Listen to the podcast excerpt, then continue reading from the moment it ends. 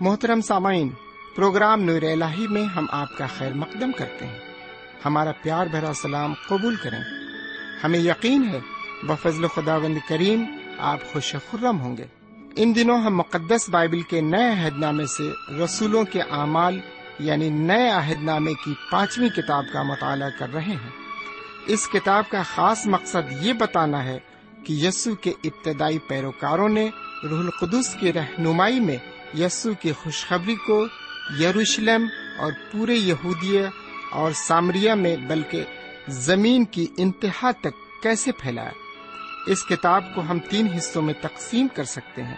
Number ایک، مسیح یسو کے خوشخبری کی تبلیغ اور کلیسیا کا ارتقا نمبر دو، یسو کے آسمان پر اٹھائے جانے کے بعد یروشلم میں مسیحی مہم کا آغاز۔ نمبر تین فلسطین اور روم تک تبلیغ۔ آئیے ہم اپنے وقت کے ہمراہ اس مطالعے میں آگے بڑھیں اور روحانی تقویت حاصل کریں۔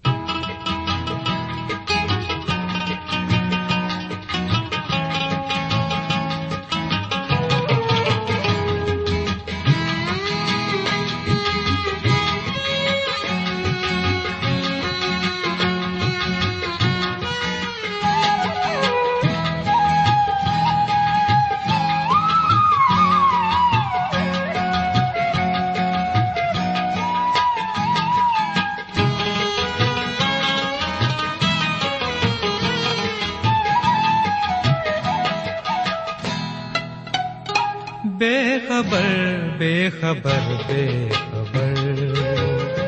تیری منزل ہے راہی کدھر؟ تجھ کو یسوع پکارے ادھر۔ اس کی راہوں میں کر لے سفر۔ بے خبر بے خبر بے خبر۔ تیری منزل ہے راہی کدھر؟ تجھ کو یسو پکارے ادھر۔ اس کی راہوں میں کر لے سفر۔ بے خبر بے خبر بے خبر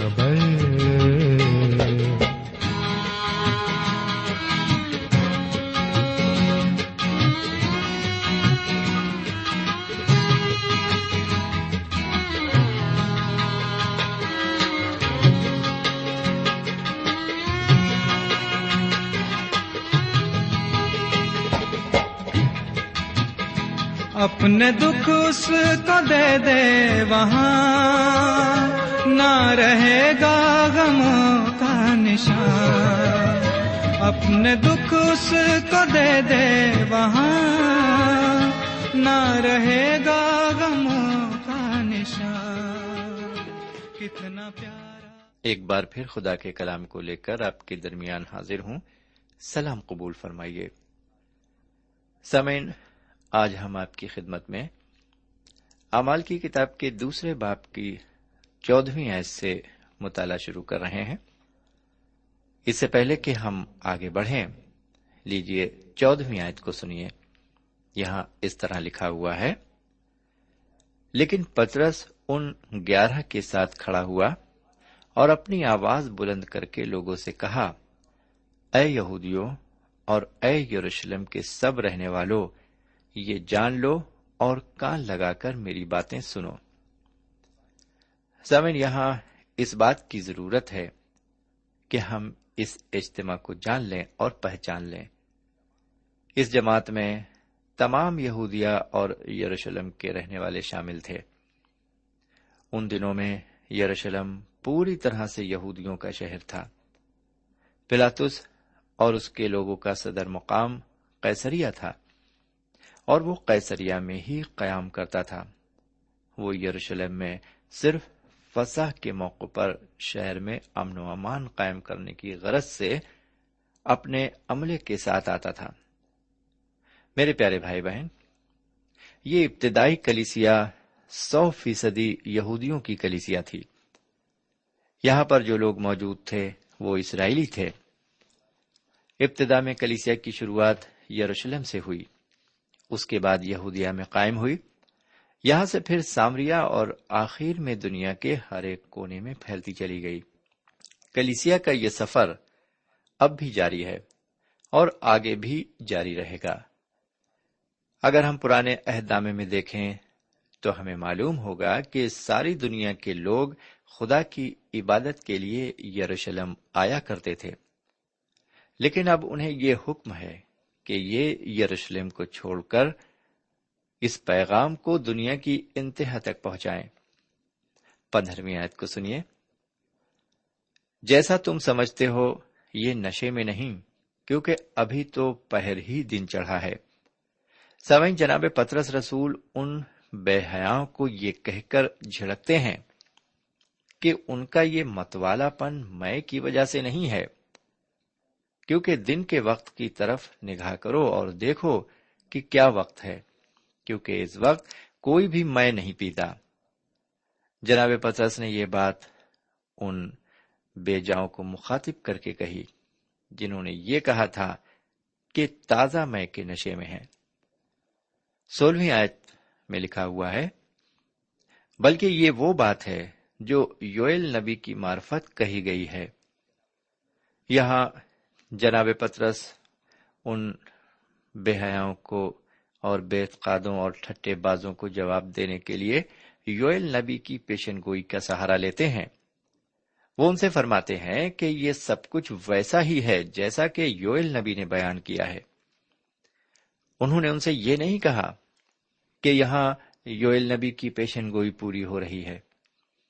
اور یہ بھی مت سمجھو کہ یہاں پر کوئی ایسی ویسی بات یا پھر کوئی حیرت انگیز واقعہ ہو رہا ہے؟ کیونکہ ان واقعات کے بارے میں پیشن گوئیاں کتاب مقدس میں موجود ہیں کہ ایسے واقعات دیکھنے میں آئیں گے۔ اب ذرا اور آگے بڑھتے ہیں اور اپنی تقریر میں ان پیشن گوئیوں کا ذکر کرتے ہیں جو یوئل نبی نے کی میرے پیارے بھائی بہن، ان بے اعتقادوں کو سمجھانے کے لیے انہوں نے باثر آلہ استعمال کیا۔ جس کا وہ انکار نہیں کر سکتے۔ یہاں پر ہم دیکھتے ہیں کہ جناب پترس نے جواب دینے کا طریقہ حضور کریم کا اختیار کیا ہوا ہے۔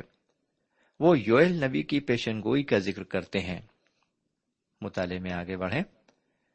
اس پیشن گوئی کی بابت دیکھیں۔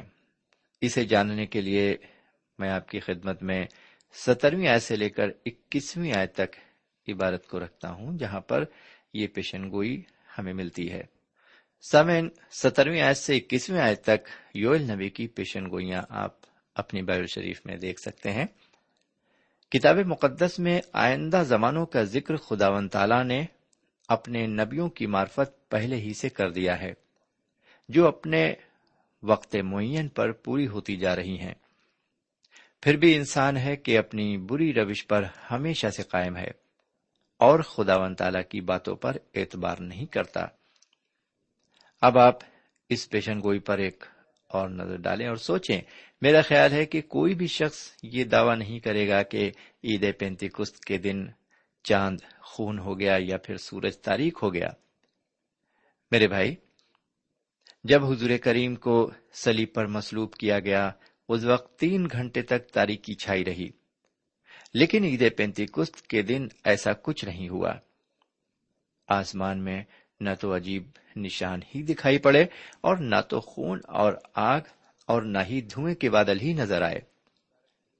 جناب پترس، اس عبارت کو اس لیے پیش کرتے ہیں کہ وہ ان لوگوں کو بتائیں کہ روح القدس سے بھر جانا کوئی عجیب بات نہیں ہے، کیونکہ جناب یوئل نبی نے خود اس کی نبوت کی۔ میں ہر فرد و بشر پر اپنی روح نازل کروں گا اور تمہارے بیٹے اور بیٹیاں نبوت کریں گے۔ تمہارے بوڑھے، خواب اور جوان رویا دیکھیں گے۔ یوئل نبی نے تو سینکڑوں سال پہلے نبوت کی تھی۔ یہاں پر یہ نبوت پوری ہو رہی تھی کہ یہ رسول روح پاک سے یعنی روح القدس سے بھر گئے تھے اور غیر زبانیں بول رہے تھے، جنہیں وہاں پر موجود ہر ملک کے لوگ سمجھ رہے تھے۔ میرے بھائی، اگر ہم دیکھیں تو جناب پترس رسول نے اپنی بات کہنے کے لیے یہ تعارف پیش کیا تھا تاکہ یہودی جو وہاں پر موجود تھے ان کی تقریر کو غور سے سنیں۔ وہ کہتے ہیں، نہ تو یہ حیرت کی بات ہے اور نہ ہی متضاد ہے۔ وہ دن آتے ہیں جب یہ سب باتیں پوری ہوں گی۔ سامعین، جناب پترس نے یہ سب باتیں ان لوگوں کے درمیان کہیں جو پرانے عہد نامے سے اچھی طرح واقف تھے۔ میں آپ کو ایک بار پھر یہ بتانا چاہوں گا کہ یہ کلیسیا کی ابتدا تھی۔ جناب پترس کی یہ پہلی تقریر تھی جو وہ اس وقت کر رہے تھے اور یہودیوں کو خطاب کر رہے تھے اور کہہ رہے تھے، اے اسرائیلیوں جی ہاں وہ صرف اسرائیلیوں سے مخاطب تھے۔ آگے بائیسویں آیت کو سنیے۔ لکھا ہوا ہے، اے اسرائیلیوں، یہ باتیں سنو کہ یسو ناصری ایک شخص تھا جس کا خدا کی طرف سے ہونا تم پر ان معجزوں اور عجیب کاموں اور نشانوں سے ثابت ہوا جو خدا نے اس کی معرفت تمہیں دکھائے۔ چنانچہ تم آپ ہی جانتے ہو۔ سامن اس عبارت میں معجزوں اور عجیب کاموں اور نشانوں کا ذکر کیا گیا ہے۔ میں ان تین باتوں کو شخصی طور پر الگ الگ سمجھتا ہوں۔ میرا خیال ہے کہ معجزے کسی ایک مقصد کے لیے کیے گئے۔ عجیب عجیب کام کسی دوسری وجہ سے اور نشانات کسی اور وجہ سے دکھائے گئے۔ انہوں نے کچھ ایسی چیزیں دکھائیں جن کو ہم نشان کہتے ہیں۔ وہ اپنے کو لوگوں پر ظاہر کرنا چاہتے تھے اور یہ بتانا چاہتے تھے کہ وہ کون ہیں۔ اس لیے انہوں نے لوگوں کی بیماریوں سے انہیں شفا دی اور اس طرح معجزے ظاہر کیے۔ نشانات میں یہ خیال کیا جاتا ہے کہ اس کے ذریعے انہوں نے لوگوں کو اپنی طرف متوجہ کرنا چاہا۔ ان تینوں باتوں میں انہوں نے اپنی حرکت عمل کو جاری رکھا۔ اب ہم تیسویں آیت سے چوبیسویں آیت تک عبارت دیکھتے ہیں۔ لکھا ہوا ہے، جب وہ خدا کے مقررہ انتظام اور علم سابق کے موافق پکڑوایا گیا تو تم نے بے شرح لوگوں کے ہاتھ سے اسے مسلوب کروا کر مار ڈالا۔ لیکن خدا نے موت کے بند کھول کر اسے جلایا، کیونکہ ممکن نہ تھا کہ وہ اس کے قبضے میں رہتا۔ وہ خدا کے مقررہ انتظام اور علم سابق کے موافق پکڑوایا گیا۔ سامن، یہاں پر جناب پتر رسول اپنی تقریر کے ذریعے وہاں پر موجود بھیڑ پر یہ ظاہر کر رہے ہیں کہ جو کچھ بھی حضور کریم کے ساتھ گزرا، وہ سب خدا کے منصوبے کے تحت تھا۔ اس کی پیشن گوئیاں نبیوں نے صدیوں پہلے کی تھی اس واقعے میں تعجب کرنے کے لائق کوئی بھی بات نہیں تھی۔ جی ہاں میرے بھائی، حضور کریم کا مسلوب ہونا ایک منصوبے کے تحت تھا۔ میرے بھائی، حضور کریم کی سلیبی موت کے لیے کون ذمہ دار ہے؟ اور کون نہیں، اس بحث سے کوئی فائدہ نہیں ہے۔ میں آپ کو بتاتا ہوں کہ ان کی موت کا کون ذمہ وار ہے۔ ان کی سلیبی موت کے ذمہ دار میں اور آپ ہیں۔ یہ موت میرے گناہوں اور آپ کے گناہوں کی وجہ سے ہوئی۔ ذرا سیدنا مسیح کے اس کلام پر غور کریں۔ باپ مجھ سے محبت رکھتا ہے کہ میں اپنی جان دیتا ہوں تاکہ اسے پھر لے لوں۔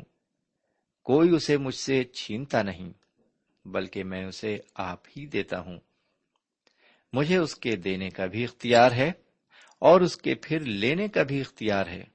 یہ حکم میرے باپ سے مجھے ملا۔ سمجھ جناب پترا سے اس وقت سیدھے ان لوگوں سے مخادب ہیں جو سیدنا مسیح کے قتل کی سازش میں شریک تھے۔ وہ کہتے ہیں، تم لوگوں نے پکڑوایا اور اپنے گندے ہاتھوں سے مسلوب کیا اور قتل کروایا۔ بہرکیف، جناب پترس کی تقریر کا یہ حصہ زیادہ اہمیت نہیں رکھتا۔ وہ اپنی تقریر کو جاری رکھتے ہوئے فرماتے ہیں خدا و تعالیٰ نے حضور کریم کو مردوں میں سے زندہ کیا اور موت کی ایزا سے چھٹکارا دیا۔ وہ ان کے درمیان مسیح کے جی اٹھنے کی منادی کرتے ہیں۔ میرے پیارے بھائی بہن، یہ پہلی تقریر ہے جو کلیسیا کی ولادت کے فوراً بعد پیش کی گئی اور اس کا عنوان تھا سیدنا مسیح مردوں میں سے جی اٹھے۔ پچیسویں آیت کو سنیے۔ پچیسویں آیت سے اٹھائیسویں آیت تک ہم تشریح بیان کریں گے۔ پچیسویں اور چھبیسویں آیت غور طلب زیادہ نہیں ہے۔ ستائیسویں آیت میں جہاں عالم اروا لفظ کا استعمال کیا گیا ہے، وہاں ہم لفظ شیول کا استعمال کر سکتے ہیں۔ اس زمانے میں اس لفظ کا استعمال ہوا کرتا تھا، جس کا ترجمہ عالم ارواہ تھا۔ جی ہاں عالم ارواہ اٹھائیسویں آیت میں آگے یوں مرقوم ہے کہ تو نے مجھے زندگی کی راہیں بتائیں، تو مجھے اپنے دیدار کے باعث خوشی سے بھر دے گا۔ تو نے مجھے زندگی کی راہیں بتائیں، تو مجھے اپنے دیدار کے باعث خوشی سے بھر دے گا۔ میرے بھائی، یہ حصہ زبور کی کتاب کے سولہویں باب میں ملتا ہے۔ اگر ہم زبور سولہ پر غور کریں، تو ہمیں معلوم ہوگا کہ اس زبور میں حضرت داؤد جناب سیدنا مسیح کے مردوں میں سے جی اٹھنے کی بابت فرماتے ہیں۔ یہاں پر جناب پترس نے اس زبور کی تشریح کی ہے۔ انہوں نے اپنی تشریح کو روح کی معرفت سے پیش کیا ہے۔ یہاں پر سیدنا مسیح کا وہ کلام پورا ہوتا ہے جو انہوں نے فرمایا تھا۔ کیونکہ بولنے والے تم نہیں، بلکہ تمہارے باپ کا روح ہے۔ بہرکیف، انتیسویں آیت میں لکھا ہوا ہے، اے بھائیوں، میں قوم کے بزرگ داؤد کے حق میں تم سے دلیری کے ساتھ کہہ سکتا ہوں کہ وہ موا اور دفن بھی ہوا اور اس کی قبر آج تک ہمیں موجود ہے۔ میرے بھائی، ایسا معلوم ہوتا ہے کہ جناب پترس اس وقت ہیکل کے قرب و جوار میں کھڑے ہیں۔ یہ بھی ہو سکتا ہے کہ وہ ہیکل کا احاطہ ہی ہو۔ اب وہ حضرت داؤد کی قبر کی طرف اپنی انگلی اٹھاتے ہیں اور اشارہ کرتے ہیں۔ کیونکہ وہاں سے کوہ سیون کی چوٹی صاف دکھائی دیتی ہے، جہاں پر حضرت داؤد دفن کیے گئے۔ وہ فرماتے ہیں کہ حضرت داؤد نے اپنے سولہویں زبور میں جو کچھ فرمایا تھا، وہ انہوں نے اپنے لیے نہیں، بلکہ سیدنا مسیح کے بارے میں پیشن گوئی کی تھی۔ آپ بھی اس پیشن گوئی کو سنیں۔ لکھا ہوا ہے، کیونکہ تو نہ میری جان کو پاتال میں رہنے دے گا نہ اپنے مقدس کو سڑنے دے گا۔ سامن یہ پیشن گوئی جناب مسیح کے جی اٹھنے سے پوری ہوئی۔ میرے پیارے بھائی بہن، پترس رسول نے جس زبور کی عبارت کا حوالہ دیا، وہ زبور سیدنا مسیح سے ہی تعلق رکھتا ہے۔ انہی کے بارے میں حضرت داؤد نے فرمایا ہے، حضرت داؤد کی قبر کوہ سیون پر واقع ہے۔ جناب پترس یہ بھی فرماتے ہیں کہ حضرت داؤد کے جسم کی نوبت سڑنے تک نہیں پہنچی۔ حضرت داؤد علیہ السلام یہ بات اپنے لیے نہیں کہہ رہے ہیں، بلکہ وہ یہ بات سیدنا مسیح کے بارے میں کہہ رہے ہیں۔ جن کی نوبت سڑنے تک نہیں پہنچی۔ جو مردوں میں سے جلائے گئے اور پہلے پھل ہوئے۔ جی ہاں میرے بھائی، یہ شخصیت ہے حضور کریم جناب سیدنا مسیح کی۔ اب ہم تھوڑا اور آگے بڑھتے ہیں اور تیس اور اکتیس آیت پر نظر ڈالتے ہیں۔ لکھا ہوا ہے، پس نبی ہو کر اور یہ جان کر کہ خدا نے مجھ سے قسم کھائی ہے کہ تیری نسل سے ایک شخص کو تیرے تخت پر بٹھاؤں گا۔ اس نے پیشن گوئی کے طور پر مسیح کی جی اٹھنے کا ذکر کیا کہ نہ وہ عالم ارواح میں چھوڑا گیا، نہ اس کے جسم کے سڑنے کی نوبت پہنچی۔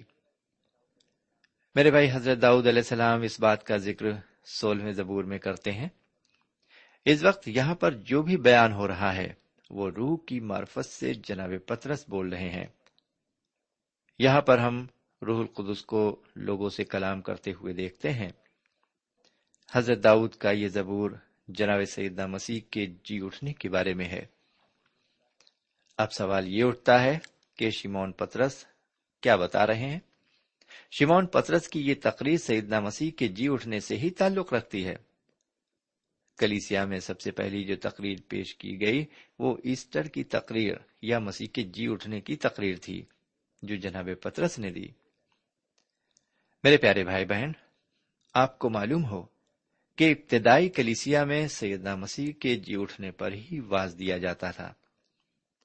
کلیسیائی فلسفے کو وائس کے ذریعے نہیں پیش کیا جاتا تھا اور نہ تو لفظوں اور ترجموں کی تفسیر ہی پیش ہوتی تھی۔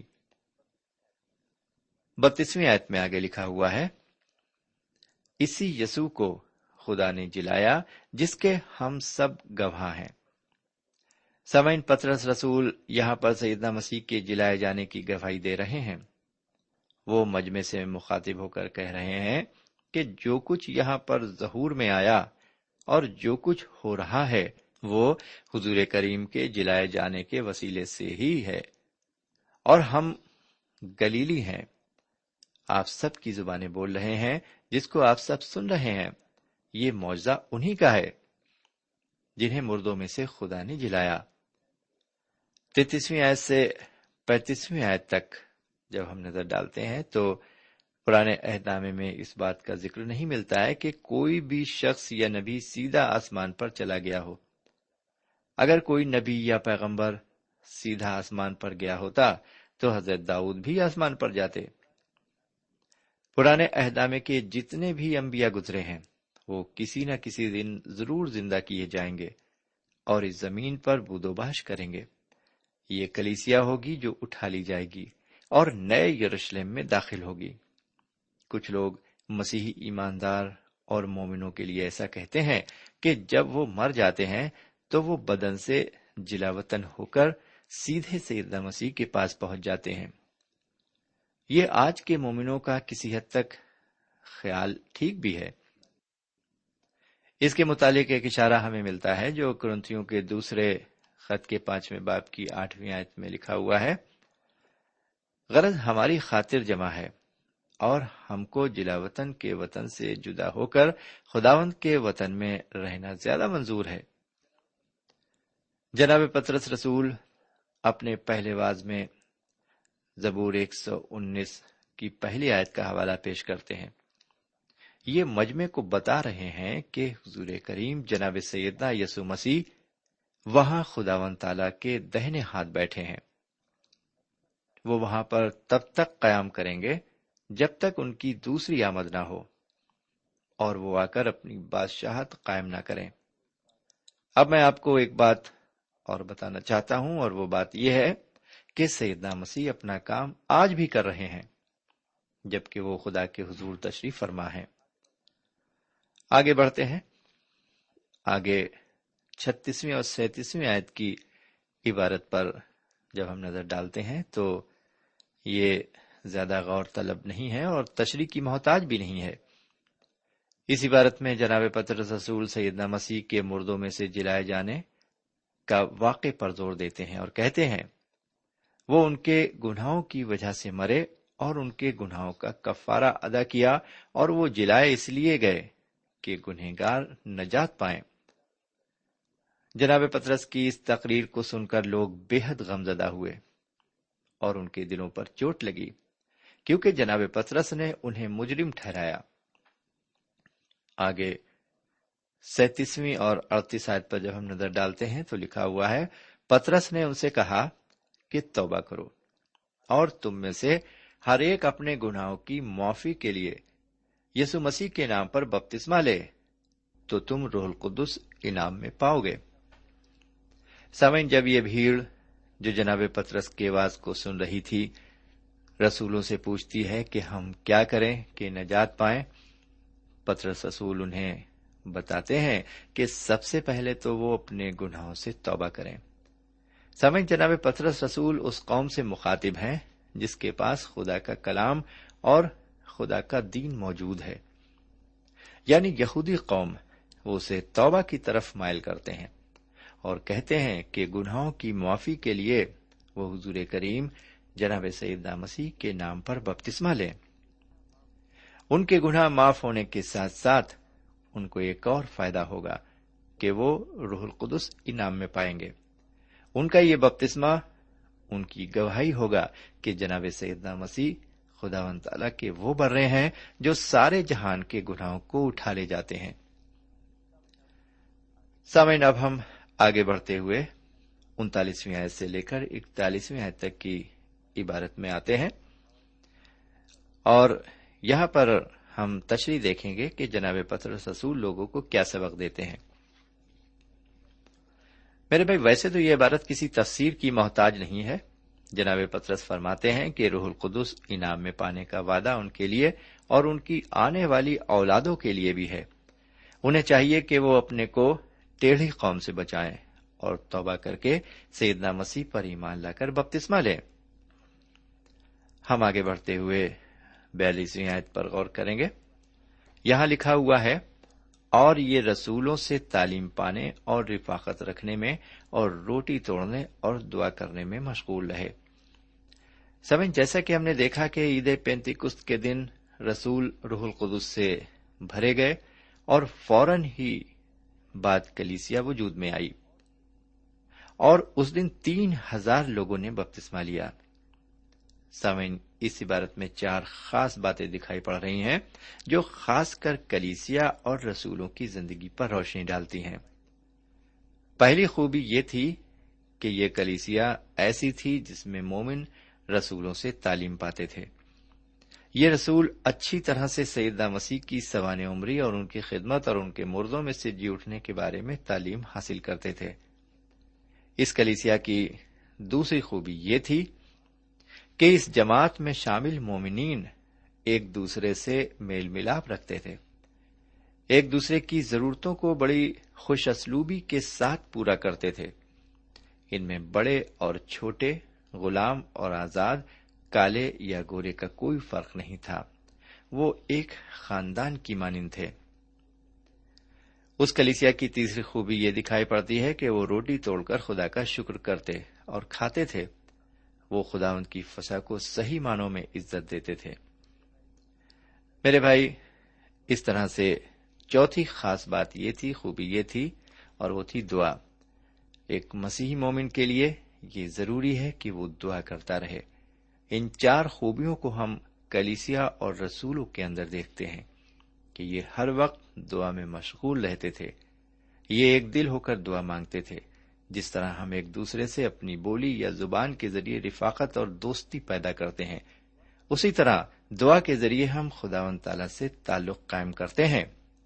کاش کے خدا و تعالی ہمیں اس راہ پر گامزن کرے اور ہم دعائیا زندگی گزار سکیں۔ آج کا مطالعہ یہیں پر ختم کرتے ہیں۔ اجازت دیجیے۔ خدا حافظ۔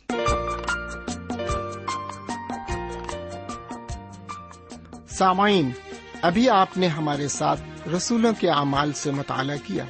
ہمیں امید کامل ہے کہ آج کی شام خدا کے کلام سے آپ کو روحانی برکتیں ملی ہوں گی۔ ہماری خواہش ہے کہ آپ نے اس مطالعے سے جو برکتیں حاصل کی ہیں، ہمیں ضرور لکھیں۔ ہم آپ کے مشکور ہوں گے۔ خدا حافظ۔ ہمارا پتہ ہے۔ پروگرام نور ال post box number one five seven five Sialkot Pakistan. پتا ایک بار پھر سن لیں۔ پروگرام نور ال پوسٹ باکس نمبر ایک پانچ سات پانچ سیال کوٹ پاکستان۔ اب آپ ہم سے ٹیلی فون اور ای میل سے بھی رابطہ قائم کر سکتے ہیں۔